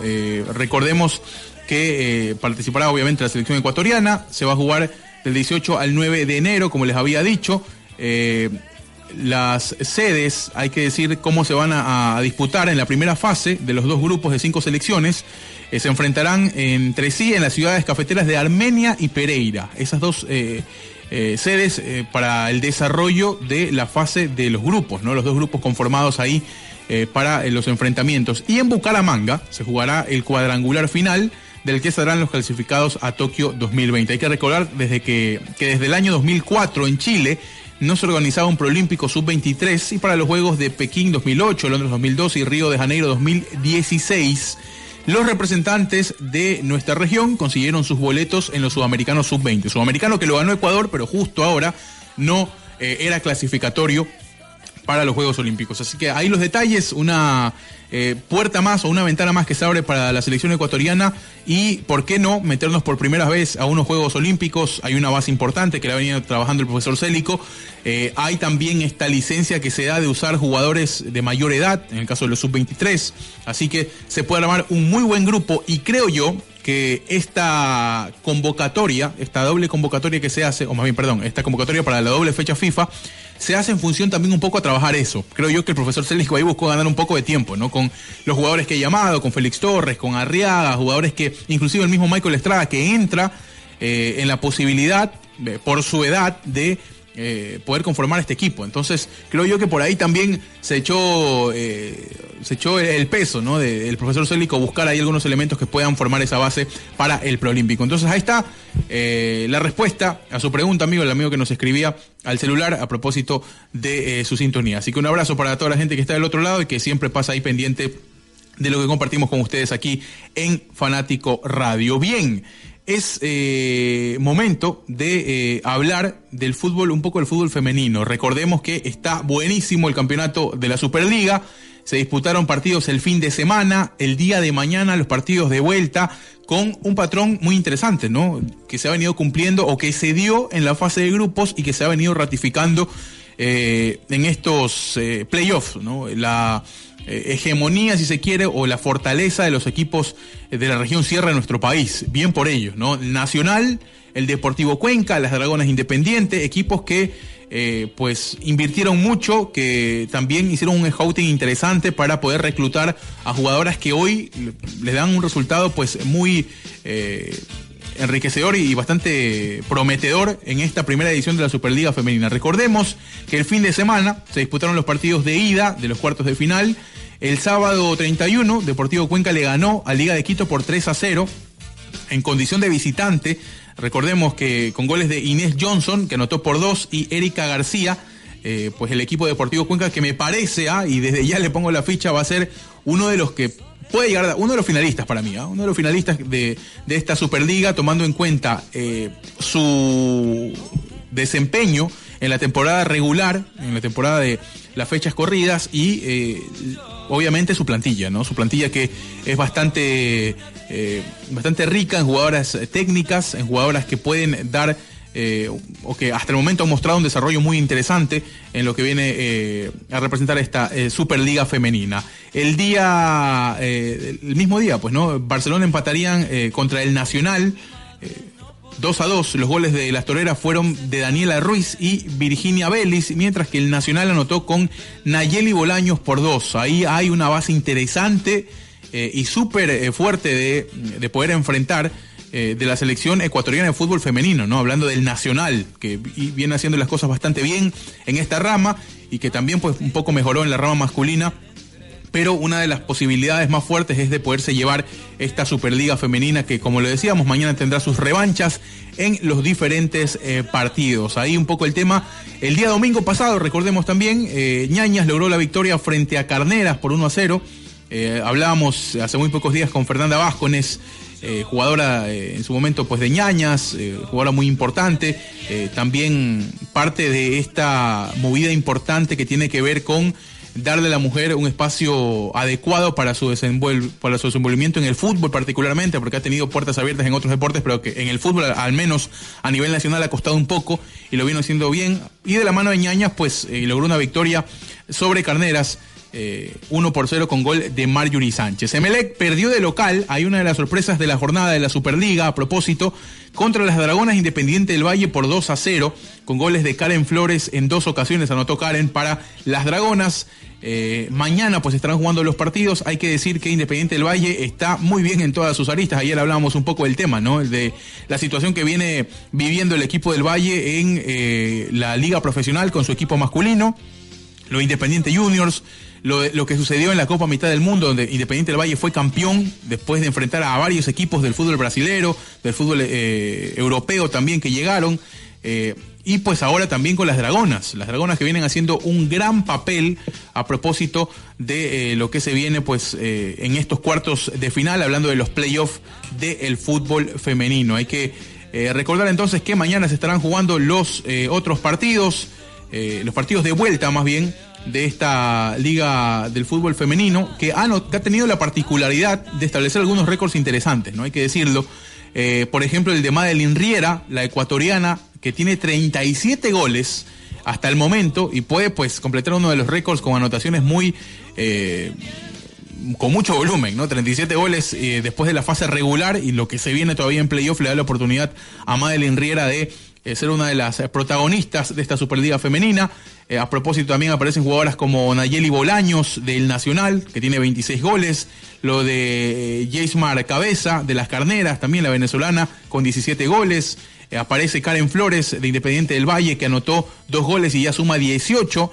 Eh, aparece también Josneidi Zambrano de las Ñañas, la venezolana con 15 goles. Es decir, hay jugadoras que ya superan la barrera de los 10 goles y se ponen ahí. La que está primera, la goleadora de, la Superliga es ecuatoriana. Y ahí hay un muy buen dato, hay un muy buen aliciente ahí de lo que se viene desarrollando y la oportunidad que necesitaban algunas chicas para mostrarse, para, ¿por qué no?, a través de esta Superliga femenina, eh, darse a conocer y saltar a otros mercados, ¿no? Hace muy poco tiempo confirmábamos y felicitábamos a Gigi Moreira, eh, capitana en su momento de la selección ecuatoriana de fútbol, eh, y su fichaje al Oviedo de España, por ejemplo, ¿no? Hoy Gigi ya está entrenando por allá, Ligia Moreira, a quien le mandamos un saludo, la conocemos, sabemos el tipo de persona que es, la verdad es que eh, ha ido muy bien en su carrera, inclusive con su escuela de fútbol por acá, es decir, para esto sirve la Superliga, que hay que corregir muchísimas cosas, en efecto, hay que hacerlo, eh, y de manera urgente diría yo, ¿no? Uno en el tema arbitral que ayer hablábamos, en los días anteriores también lo comentábamos aquí en la mesa de fanático, eh, la situación que se había vivido con uno, con una de las eh, jugadoras que salió lastimada, en el- me parece que fue en el partido de Melé Carneras, que se dio días anteriores por la, por la jornada regular, todavía por las fechas regulares de la liga o de la Superliga Femenina. Eh, una jugadora salió, la tuvieron que llevar en peso ante la ausencia de una camilla, de una de un correcto procedimiento médico. Es- esto sí hay que mejorarlo, ¿no? Y lo habíamos manifestado en su momento, pero hay que reiterarlo, ¿no? Porque eh, no son cosas que deben olvidarse así de fácil. Si queremos hablar de una Superliga, si queremos hablar de una profesionalización, inclusive a nivel sala- salarial, que debería ser algo que en lo que se debería trabajar ya. Eh, hay equipos que conocemos lo hacen, el caso de Ñañas, por ejemplo, que ya tiene eh, inclusive enlistada pues o enroladas a sus jugadores, a sus jugadoras, perdón, en, eh, en el Instituto Ecuatoriano de Seguridad Social, algo que es totalmente normal y que acá se ve muy poco, al menos en el fútbol femenino. Eh, Así que esos pasos, ¿no? Son esas vías, son esos caminos que eh, se deben tomar para buscar la mejoría de este eh, fútbol femenino que tendrá pues sus partidos el día de mañana. Así que nos alistamos para una semana muy vibrante en el tema del fútbol femenino porque ya conoceremos también los semifinalistas, se vienen las finales. Recordemos el año pasado como medios públicos estuvimos en las finales de la Liga Femenina, estuvimos con Ecuador TV, estuvimos también con Radio Pública haciendo eh, toda la cobertura, estableciendo todas las transmisiones de la jornada final para poderles llevar a cada uno de sus hogares eh, todas las incidencias y las emociones, ¿no? Con muy buenas críticas, con eh, muy buenos argumentos y pues se demostró que el fútbol femenino tiene un nicho interesante para el desarrollo en el campo también del periodismo, ¿no? En hay que seguir dándole palestra, hay que seguir dando notoriedad para que ¿por qué no la empresa pública y privada también invierta? Eso va a ser importante para el desarrollo de esta Superliga que eh, tendrá pues sus partidos el día de mañana. Bien, hay algunos detalles, ya estaremos eh, el día de mañana a propósito con resultados y toda la previa de los partidos de lo que se viene en esta eh, Superliga femenina. Vamos a ir con más a propósito antes de ir a la pausa, a, a la pausa que tenemos que hacer para poder pagar alguna información. En estos días, y nos vamos ya a cruzar al fútbol internacional, se cerró el mercado de fichajes del continente europeo con muchas novelas que llegaron a su capítulo final. Una de las más sonadas, el caso Neymar al Barcelona, al Fútbol Club Barcelona, después de una serie de negociaciones que implicaron ahí jugadores eh, como moneda de cambio, altos, eh, altas cifras. eh, o altos, efectivamente, altas cifras, ¿no? Eh, económicas al momento de ir a, a pelear por el jugador. Eh, lo cierto es que finalmente terminó quedándose, ¿no? Quedándose en el Paris Saint Germain. El que llegó al Paris Saint Germain sobre el cierre del mercado eh, fue eh, Mauro Icardi, ¿no? A propósito, uno de los jugadores que también fue cuestionado después de muy buenas temporadas en el Inter de Milán, eh, terminó desembarcando en París, producto de una, de una relación que se rompió eh, con algunos problemas, ¿no? Algunos problemas que, que tuvo su representante y también esposa, Wanda Nara, eh, lo que distanció pues de la dirigencia Nerva Surri eh, al jugador argentino Mauro Icardi, que ya es nuevo delantero del Paris Saint Germain, llega con una figura de préstamo, con una opción de compra de eh, 70 millones de euros el que alguna vez fuera capo cañoneri de la liga italiana. Así que eh, hay uno de los fichajes más eh, rimbombantes en el cierre del mercado, ¿no? Se quedó finalmente Neymar. Ahora, ¿qué problema tendrá Thomas Tuchel? Y ahí uno dice, no, bonito problema, no sé si tan agradable. El momento de manejar el vestuario va a ser muy complicado porque pasa aquí, pasa en todos lados, ¿no? Inclusive ya hubo algún problema y alguna rencilla entre Neymar y Edinson Cavani en su momento por el- esta disputa de egos y titularidades y minutos, mucho más de lo que eh, tiene que ver con el fútbol internacional. Lo cierto es que llegó eh, Mauro Icardi, y no solo llegó Mauro Icardi, que usará el número 18 en el equipo parisino, sino también llegó un gran arquero, el costarricense, hablamos del tico eh, Keylor Navas, jugador que ganó tres Champions con el Madrid, jugador que me parece lo dio todo en el Real Madrid y que una vez más eh, se fue un poco... eh, o se fue poco agradecido. Creo que se fue poco agradecido con, con Keylor Navas porque se trajo a Courtois, se trajo a otros arqueros para que se pongan por encima de él y finalmente en las elecciones eh, para Zidane está, está por arriba, ¿no? Thibaut Courtois, que hoy es el eh, arquero del Real Madrid, y pues le dio la salida, la vía libre para que Keylor Navas llegue a el equipo del Paris Saint Germain. También ha gastado muchísimo el Paris Saint Germain, algo que no es eh, de extrañarse, tomando en cuenta cómo han sido sus movimientos en los últimos mercados. Lo que sí eh, extrañó un poco tiene que ver eh, con el, el cierre, ¿no? Cómo fue movido el cierre, no, no pudo capitalizar los fichajes con anterioridad, sino que tuvo que esperar o pescar a río revuelto para llevarse ahí lo mejor eh, en, en el mercado de fichajes. Así que Keylor Navas y Mauro Icardi, los jugadores que eh, se suman al Paris Saint Germain con la posibilidad, bueno, creo que Keylor Navas mucho más eh, campo de actuar. Recordemos que en la transacción por Keylor Navas se hizo el préstamo eh, de Areola también, el arquero, tu- el arquero suplente del Paris Saint Germain, entonces va a tener ahí posibilidades eh, el arquero Keylor Navas que cambió de equipo. Bien, entre todas las novedades, a propósito de este loco cierre de fichajes muy movido, estuvo la eh, llegada de Henry Kitarian a el equipo de la Roma. El ex Arsenal ha buscado pues un mejor camino después de años, un par de años no muy buenos, hoy día yo para nada, para nada buenos, en el equipo londinense.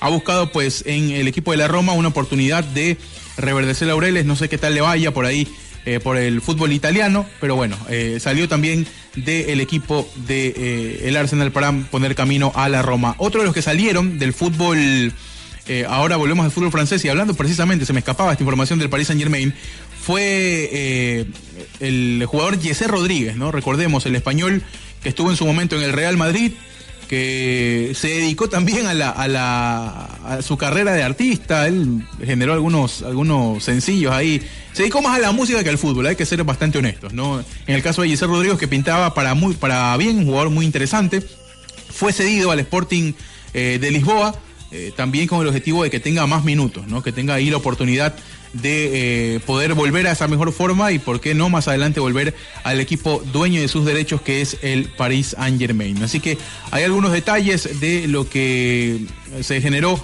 en el cierre del mercado. Otra de las novelas que llegó a su fin porque sonó muchísimo durante mucho tiempo fue la transferencia de Radamel Falcao García, el colombiano, el Tigre, a el Galatasaray proveniente perdón, de el Mónaco, ¿no? Recordemos que ya tenía hace algún tiempo eh, tenía ya algunos años en el Mónaco, salió, estuvo por el eh, Manchester United en su momento, estuvo por el Chelsea, no le fue muy bien en la Premier League, lo mejor que le vimos de fue por el fútbol español con el Atlético de Madrid, después eh, dejó por ahí un nivel pues que prometía o lo, lo, hacía ver como uno de los mejores delanteros por lo menos de, de, del continente, pues, ¿no? Para, para poder representar allá en las grandes ligas europeas. No le fue bien y finalmente, pues, terminó decantándose por un cambio de aire, ¿no? Se fue para el Galatasaray turco y de ahí en más eh, veremos cómo le va al Tigre, ¿no? A Radamel Falcao García que ha cambiado de equipo eh, a propósito de este cierre de fichajes. Ahí un poco los detalles eh, importantes de lo que tiene que ver con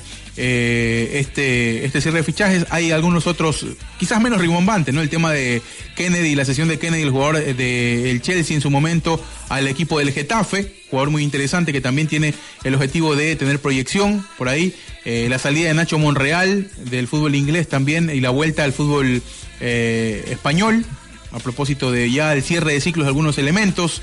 Eh, por ahí algunos otros que cambiaron de equipo puede ser, bueno, la llegada de algunos jugadores jóvenes, ¿no?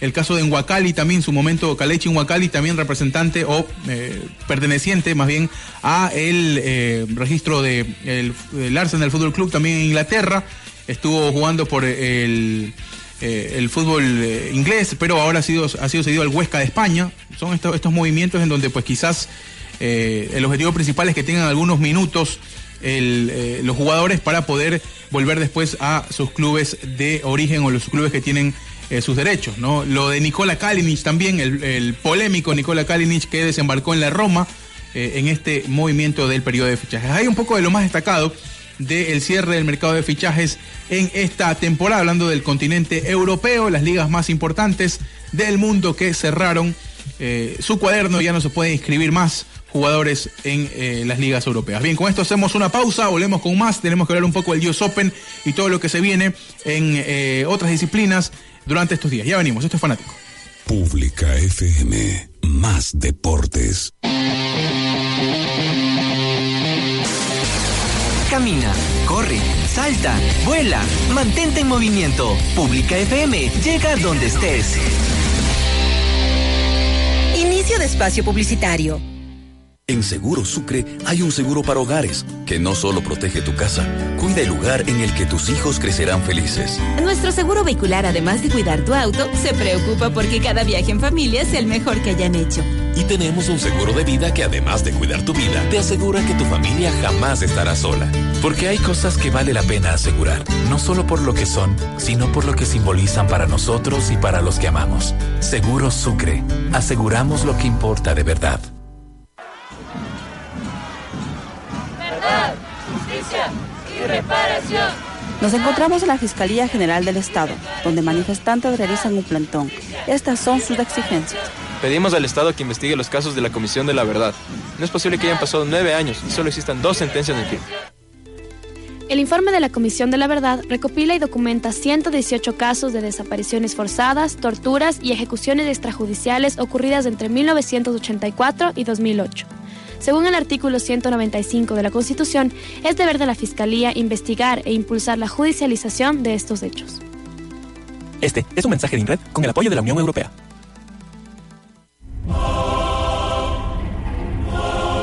Siente la pasión. Mira la acción. Grita de emoción. Respira la grandeza. Fanático. Fanático. Fanático. Vivimos el deporte.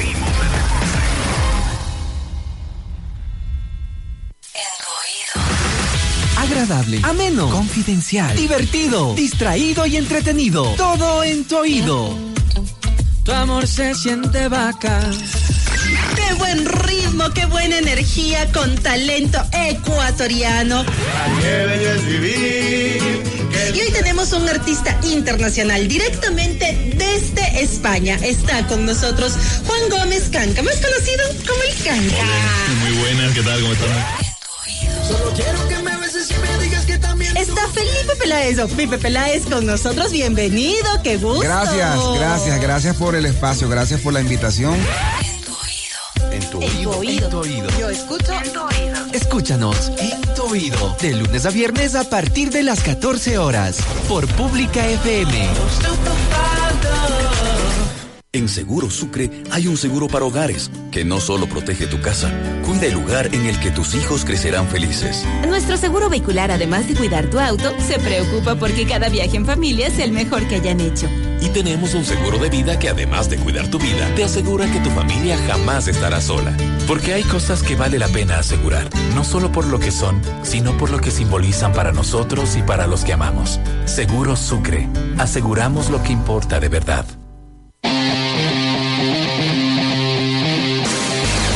Camina, corre, salta, vuela, mantente en movimiento. Pública FM llega donde estés.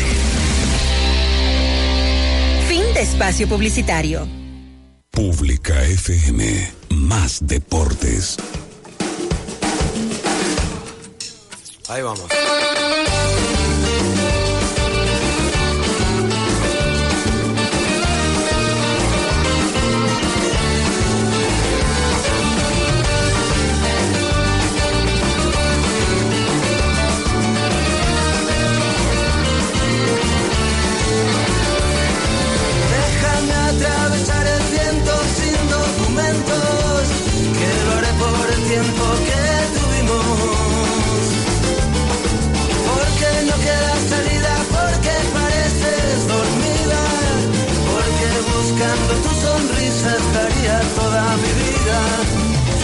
Ser el único que te muerda la boca. Quiero saber que la vida contigo no va a terminar.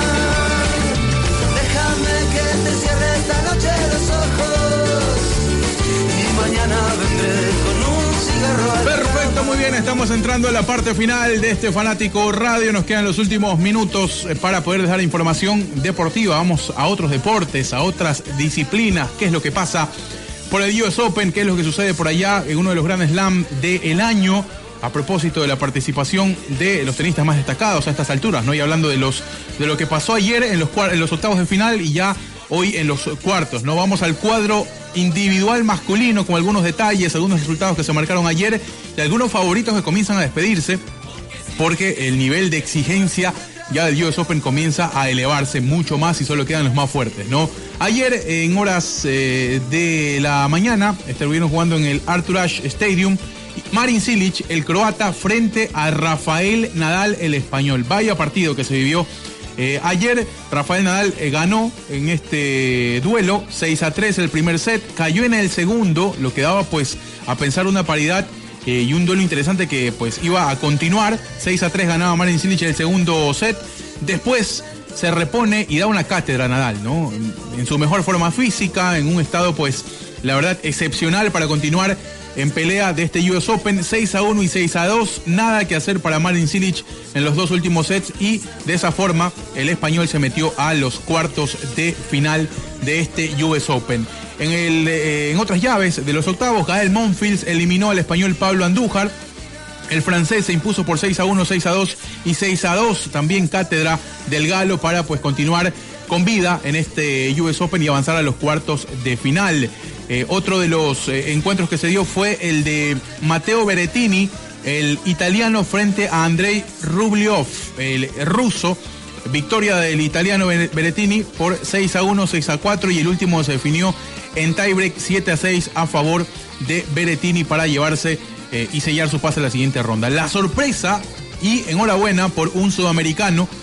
eh, Diego El Peque Schwarzman, el argentino, eliminó a uno de los favoritos para este US Open. Hablamos del alemán Alexander Zverev, que cayó en un partido pues en donde lo vimos muy frustrado, tuvo algunos problemas para resolver más que todo el tema de su saque.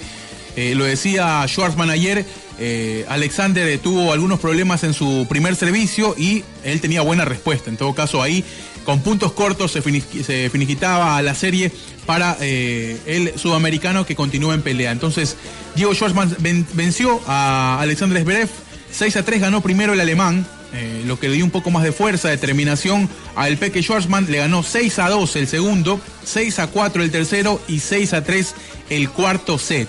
¿No? Importante resultado eh, para Diego Schwarzman que ha ido creciendo, que pues ha, sido uno de los tenistas que ha estado por acá, por territorio ecuatoriano también, en algunos challengers acá en la ciudad de Guayaquil. Eh, me parece que estuvo también en algún momento en el ATP 250, no lo recuerdo muy bien, pero eh, acá en Guayaquil ha estado muchísimo Diego Schwarzman eh, disputando pues algunos challengers, ¿no? Así que bien por él, bien por Sudamérica que está escribiendo nuevos nombres en el mapa tenístico a nivel internacional. Ahí eh, una de las novedades más importantes de la jornada de ayer. Hoy se están jugando ya partidos, a propósito, eh, o más bien se jugarán a partir de las 12 y 15. En pocos instantes más se estarán jugando algunos eh, partidos en el US Open. Stanislav Babrinka y Danil Medvedev estarán jugando a las 12 y 15 de la tarde en el Arthur Ashe Stadium, allá en el desarrollo del US Open. Están Babrinka con el objetivo principal de vencer a Medvedev, uno de los que ha venido creciendo muchísimo también dentro de eh, este ciclo del tenis, ¿no? Otro de los que estará jugando y mucha atención, partidazo, ¿ah? no hay rumor de partidazo a propósito, también en la misma cancha, Arthur Ashe Stadium, Roger Federer estará jugando tarde Suiza hoy, ¿no? Con Babrinka de un lado y con Federer del otro, estará jugando con Grigor Dimitrov, el búlgaro que ha tenido pues eh, alzas y bajas en su carrera, pero que finalmente eh, buscará en este US Open eh, sacar de pelea a el favorito, ¿no? Que es Roger Federer eh, hoy número 3 del mundo, ¿no? Así que así están las cosas. Hoy estarán jugando entonces a partir de las 7:15 de la noche. Gran horario para todos, ¿no? Ya muchos saliendo de su trabajo, ya estarán en sus casas. En un partido que promete cerrar la jornada eh, del cuadro masculino en estos cuartos de final de manera pues importante eh, en el marco de este US Open. Así que Federer Dimitrov hoy a partir de las 7 y 15 de la noche para que la gente esté muy pendiente de este partido. Y el día de mañana se estarán jugando dos partidos más, ¿no? Recordemos, eh, horarios por definir todavía, el duelo entre Matteo Berrettini por los cuartos de final frente a Gael Monfils, duelos entre italiano y eh, francés. Y después eh, Diego Schwartzman se las tendrá que ver con Rafael Nadal en los cuartos de final del US Open. Fuerzas para el sudamericano, esperemos le vaya bien, vamos a ver cómo le va a Rafa, qué tal amanece mañana para poder enfrentar este partido que pues seguramente no podrá subestimar, ¿no? Schwartzman va muy motivado después eh, de su partido, después de vencer nada más y nada menos que Alexander Zverev, el alemán. Así que así están las cosas en el cuadro masculino de este US Open, con los favoritos todavía peleando, ¿no? Rafael Nadal, por un lado, eh, Gael Monfils, veremos hasta qué, hasta qué altura puede llegar. Lo de Babrinka, que eh, es uno de los que siempre llega a instancias finales, Me- Medvedev, que se puede meter ahí como uno de los, de una de las sorpresas también, Roger Federer y Dimitrov, que todavía siguen peleando. Así que eh, se pone buenísimo el desenlace del US Open en estos últimos días de competencia en este Grand Slam del año. Nos vamos al cuadro femenino porque también hay novedades muy interesantes, algunas eh, situaciones que se dieron, nombres nuevos que también comienzan a aparecer en eh, el mapa tenístico en la WTA. Taylor Townsend, la estadounidense, cayó con Bianca Andrescu, la canadiense. Bianca ganó 6 a 1 el primero, después Taylor eh, le eh, ganaría el segundo y el tercero lo gana Bianca Andrescu por 6 a 2 para meterse a los cuartos de final. Cristian, otra de las estadounidenses que estaba ahí sembrada, que buscaba pues una oportunidad de abrirse camino en este US Open y hacer respetar eh, la localía, ¿no? Porque no hay mejor, mejor situación que ganar en tu país. Así que Christian cayó lastimosamente con Elise Mertens 6 a 1 y 6 a 1, eh, cátedra de la tenista belga para eh, poderse llevar el pase a los cuartos de final. Otro de los resultados que se dio fue la de la suiza Belinda Bencic, que le ganó a Naomi Osaka, ¿no? La japonesa que era una de las posibilidades o una de las favoritas ahí en este circuito y en el certamen del US Open. Eh, 7-5 en el primer set por tiebreak, en el segundo por 6-4 para llevarse la ronda eh, de los octavos de final y ya escribir sus nombres en los cuartos de final. Eh, Donna Bekic, la croata, le ganó a Julia Gorks, la eh, alemana. El primer set fue para la alemana 7-5 en el tiebreak, el segundo también, eh, o más bien en el segundo se repone Donna Berkic eh, y le gana 7-5 y después 6-3 en el set final para meterse en los cuartos de final. Hoy eh, algunos partidos que ya se están disputando y aparecen algunas de las favoritas, ¿no? Por ejemplo, la ucraniana Elina Svitolina, que va ganando por el momento 3 a 2 eh, el primer set a Joana Conta, la británica. Vamos a ver cómo les va. Eh, en estos momentos se está jugando el partido. Eh, Svitolina, pues la favorita por largo en este duelo tenístico que se está eh, desarrollando en el Arthur Ashe Stadium en el marco del US Open. Serena Williams, otra de las favoritas estará jugando hoy, bueno, y máxima ganadora, ¿no? De eh, los US Open, es la carta eh, que tiene pues el tenis estadounidense para llevarse este torneo que se disputa precisamente en territorio norteamericano. Serena Williams estará jugando contra Wang Qiang, la China, a las 6 de la tarde. Eh, así que, ojo, mucha atención, partido muy interesante el que se viene en el cuadro femenino del US Open. Eh, el día de mañana se estará jugando el partido todavía con horarios por definir, los, los enfrentamientos ya establecidos, pero veremos en qué orden eh, jugarán. Bianca Andrescu, la canadiense que habíamos manifestado, pues venía venciendo en su llave de octavos, eh, frente a Elise Mertens, la tenista belga. Y en los cuartos de final también estará jugando Belinda Bencic, la suiza, frente a Donna Bekic, la croata. ¿no? Así que así están las cosas de los cuadros masculino y femenino en eh, el marco de este US Open. Hay que dar a conocer algunos eh, detalles también y la participación de sudamericanos en el cuadro de dobles, todavía algunos sudamericanos participando. El caso de, eh, por ejemplo, Horacio Ceballos y Marcel, Horacio Ceballos el argentino, también constante visitante acá de, de la ciudad de Guayaquil cuando se daban los Challengers. Horacio Ceballos y Marcel Granolers siguen eh, en pelea. Horacio Ceballos el, el sudamericano y Granolers el español. Eh, los que se fueron eh, de la, del cuadro dobles masculino fueron Leonardo Mayer, el argentino, y Joao Sousa, el portugués. Ahí frente a los a la pareja alemana Kevin Krawitz y Andreas Mais. Ahí los vencedores de esta llave, 7-4 en el tiebreak en el primero y 6-4 en el segundo.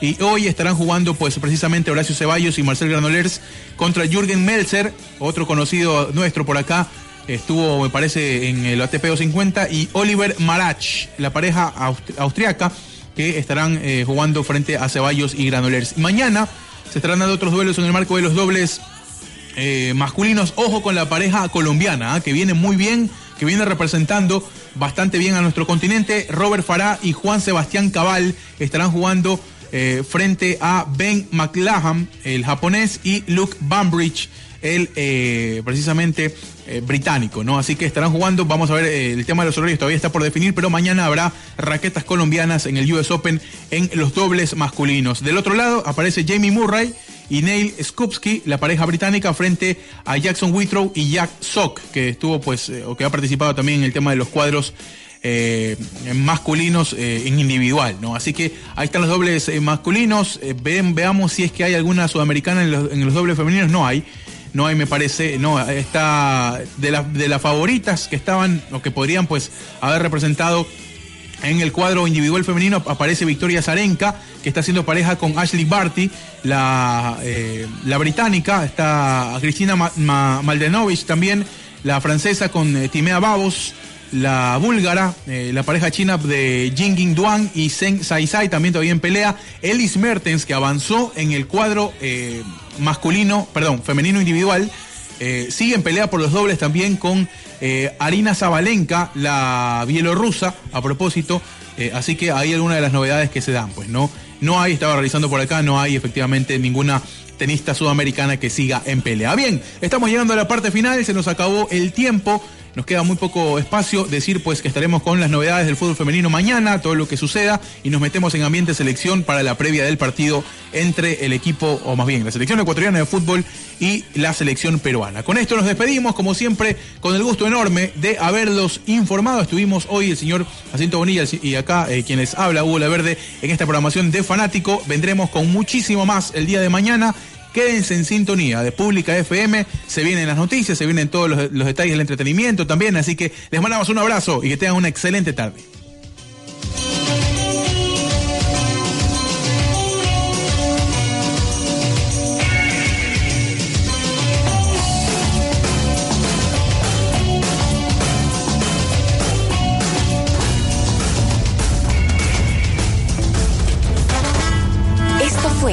Fanático Radio. El deporte con inmediatez y perfil. Pública FM, más deportes. Fanático Radio, una producción de Pública FM.